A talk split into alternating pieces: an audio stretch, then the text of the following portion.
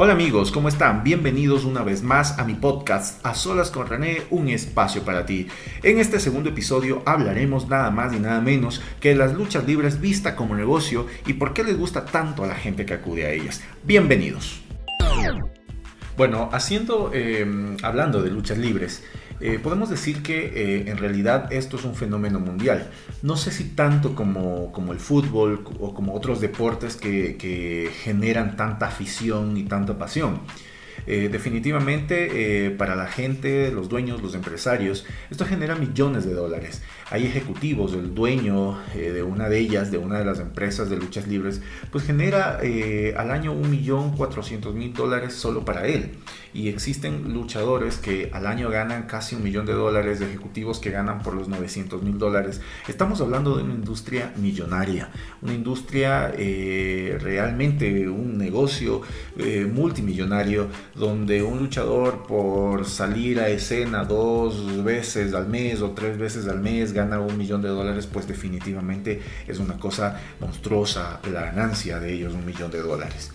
Y bueno, así, así hay empresas como las empresas de box, como las asociaciones de box, como la UFC que actualmente está retomada, está, está con mucha fuerza, decayó y ahora está nuevamente retomando con fuerza, el box ha decaído, pero aún así tiene fans, eh, las luchas libres tienen fans, podemos darnos cuenta de que eh, los que seguíamos este, este show eh, cuando éramos niños pues se llenaban coliseos, ahora se llenan estadios, ahora se llenan enormes estadios, estadios alrededor del mundo, no solamente en Estados Unidos, lo podemos ver aquí en Ecuador, vinieron dos veces esta empresa WWE, que, que es de las luchas libres, que es el monopolio, digamos así, de las luchas libres, eh, tienen también combates en Rusia, tienen combates en Japón, tienen combate, combates en, en, Inglaterra, específicamente en Londres, y así, eh, así sedes locales en, en, varios puntos del país, de, de, del mundo, perdón, como en Alemania también. Entonces, eh, hablamos de que es una industria realmente millonaria, realmente millonaria. ¿Qué vende? ¿Qué es lo que vende? Lo que vende eh, la industria de la lucha libre, pues lo que menos vende es lucha libre, porque lo que se ve son golpes fingidos, son caídas fingidas, son caídas actuadas, golpes actuados, silletazos actuados, eh, dolores fingidos. Eh, ¿Qué vende? ¿Qué es lo que vende? Pues lo que vende es marca, lo que vende es promoción, lo que vende es una imagen, lo que vende es un audio, lo que vende es un video, lo que vende es, es, un feudo, es una, eh, una escena ya pactada, lo que vende son trajes, lo que vende son colores, eh, vemos nombres inclusive, nombres vendedores y les digo algunos o que muchos tal vez desconozcamos, por ejemplo Macho Man Randy Savage, Hulk Hogan, Undertaker, eh, Kane, eh, Chris Benoit, eh, Canon Connection, Killer Bees, Demolition, la Fundación Hart. O sea, en realidad hay nombres, nombres que se pegan, ¿no? son, nombres debidamente escogidos, tal vez puestos en una investigación de mercado para, para ver qué impacto tienen dentro del mercado de la gente que gusta de las luchas libres. de igual manera, eh, todas las luces que se ven en, la puesta en escena, eh, en, el entrance de un, de un, luchador, pues es impresionante el espectáculo, ¿no? Las luces, eh, los sonidos, las pantallas y, bueno, cada modificación que se va haciendo. Incluso estos luchadores a través del tiempo han tenido cambios también, han hecho una metamorfosis en su vestuario, han hecho una, metamorfosis en su canción de intro, es decir, van evolucionando a través del tiempo. Hoy las redes sociales nos ayudan bastante a este tipo de cosas, a ir manejando, eh, a ir manejando los espacios, debidamente los espacios. Nosotros podemos ver ahora, por ejemplo, canales en network en los cuales hay que hacer una suscripción eh, en, luchas libres, en UFC, en la WCW Nitro, eh, en las empresas de box, con canales paga, canales de suscripción o canales de suscripción inclusive por evento. Entonces todo eso genera millones. En realidad es una cosa, es una cosa monstruosa cuánto genera la industria, esta industria. Eh, a los aficionados, a los que nos gustan este tipo de, shows, este tipo de deportes, es impresionante todo lo que se ve, todo lo que, lo que va rondando, eh, lo que va haciendo una marca, lo que va haciendo el espectáculo. Alguna vez, eh, viendo la entrevista de uno de los luchadores más altos que tiene esta industria de las luchas libres, 2 metros 20 más o menos, se lanza de la tercera cuerda, cae hacia el cuadrilátero, hacia la lona del cuadrilátero, encima de uno de sus, de sus rivales, y resulta que todo el cuadrilátero se viene para abajo. Entonces es un espectáculo impresionante. Y decía la gente, o dice la gente que trabaja en este tipo de cosas, que obviamente ellos ponen micrófonos muy cercanos para que los golpes eh, ficticios, obviamente, las caídas que también son actuadas, eh, retumben eh, en el coliseo, en el escenario, en el estadio.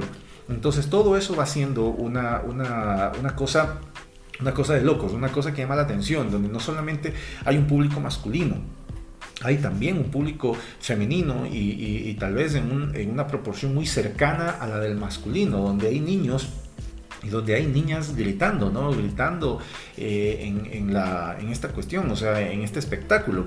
Alguna vez vi un reportaje donde le enfocan a una niña eh, hace años, ¿no? estoy hablando del año 86, del año 88, donde hay una niña que le enfocan y esta misma niña es, es también aficionada hoy en día a las luchas libres. Entonces eh, ella comentaba en esta entrevista, en una pregunta que le hacen ahí, qué es lo que le llama la atención de las luchas libres y ella es muy clara y dice, ya, pues es una señora, una señora, madre de familia, y ella dice muy clara, es una espectadora estadounidense. Ella dice bien claramente y, y lo dice tan categóricamente, yo sé que todo esto es ficción pero me gusta todo lo que trae esa ficción. Evidentemente que trae la ficción, trae colores, eh, trae sonidos, trae marcas, trae camisetas, trae, eh, trae luces. Entonces, eso, eso es lo que llama eh, la atención en realidad de este espectáculo que a muchos nos puede, nos puede parecer muy ficticio y dejarlo de ver. Tengo un compañero, un amigo, que me dijo alguna vez, yo dejé de ver luchas libres desde que me enteré que esto es una mentira y comprobé en algunos videos. Y dejó de ver. Hay mucha gente que en cambio se va haciendo eh, aficionada poco a poco y, muy aficionada que va a cada uno de estos encuentros donde una entrada no cuesta 100 dólares, una, encuadra, una entrada en la parte más alta donde a los luchadores se les ve pequeños cuesta entre 300 y 400 dólares hasta 500 dólares llegan a ser y donde las entradas eh, en los eventos premium que tienen estas empresas en la parte más cercana eh, en muchos casos llega a los 800 dólares o a los 1000 dólares entonces es impresionante eh, eh, todo cuanto mueve esto. Hablamos de la UFC, que ahora eh, solamente son suscripciones paga del evento, ni siquiera suscripciones solo por el canal, sino por evento. Entonces todo esto es impresionante, realmente impresionante.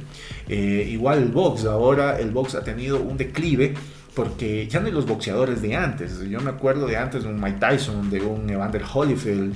Eh, ahora, actualmente, pues yo a quienes puedo nombrar, eh, con casi casi el retiro de Manny Pacquiao o de, los Chávez, realmente ya queda poco de eso, ya queda poco, más bien va quedando como un deporte que sí genera millones, que genera mucho, pero que no genera tanto como por ejemplo una UFC o como no genera tanto como una, unas luchas libres.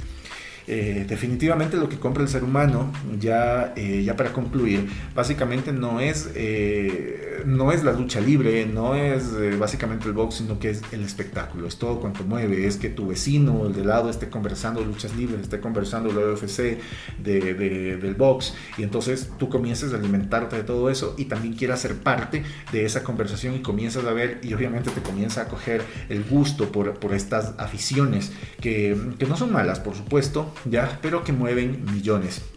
Eh, atrás de eso, evidentemente, es una industria que cuida mucho su marca, ¿no? que cuida mucho su imagen, a pesar de que es una imagen deteriorada en la que todo el mundo sabe eh, en que pueden incurrir tanto los luchadores como las luchadoras. ¿no? incurren en drogas, incurren en, como de estos eh, em, anabólicos, en los que obviamente pueden tener una, un, un desorden mental en algún momento o puede influir en el accionar de cada uno. Hemos visto también cómo hay luchadores que se suicidan, que mueren a temprana edad. Si ustedes hacen una estadística de a qué edad mueren estos luchadores, eh, hablamos específicamente de la WWE, de las luchas libres, mueren a temprana edad, o sea, eh, morirán a los 45 años, a los 50 años, y más bien la excepción es que mueran pasados los 70 años, los 65 años, es la excepción. Lo común es morir o que ellos mueran a los 45, a los 50 años, especialmente eh, los antiguos. Ahora hay un poco más de ciencia en la cuestión de los anabólicos, en la cuestión de todo lo que se toma para un poco adquirir masa muscular. Pero eh, igual, o sea, la industria cuida mucho este tipo de cosas y en el último, por ejemplo, en el último suicidio que hubo y además suicidio y homicidio de parte de uno de los luchadores como Chris Benoit, eh, que fue diagnosticado con, con la rabia del roid eh, por el excesivo consumo de anabólicos en los que primero mató a su esposa embarazada y mató a su hijo pequeño, mm, no recuerdo si era de 3 o 5 años, y luego se suicidó él. Entonces fue una masacre, una masacre familiar, básicamente, un suicidio, homicidio familiar, y eh, básicamente ellos borran de la memoria, esta industria borra de la memoria a todos los, eh, los aficionados, borra de la memoria el nombre del luchador para que se mantenga prolija o algo o no, no se desprestigie más el nombre de su empresa y lo que pueden hacer muchos luchadores o muchas luchadoras que inclusive los quitan del salón de la fama por eventos que no les convienen. Entonces, Evidentemente esto es una empresa y como empresa esto obviamente es una, eh, un lugar de lucro, con fin de lucro. Eh, definitivamente creo que eh, la afición por este deporte o por este espectáculo no es malo. Eh, por el contrario, si te diviertes y lo disfrutas, está muy bien, disfrútalo tú solo, pero disfrútalo y disfrútalo también acompañado, pero con criterio, con personas de criterio formado. No lo vas a ver con un niño de 5 o 6 años que está en plena edad del descubrimiento y de imitar lo que se hace.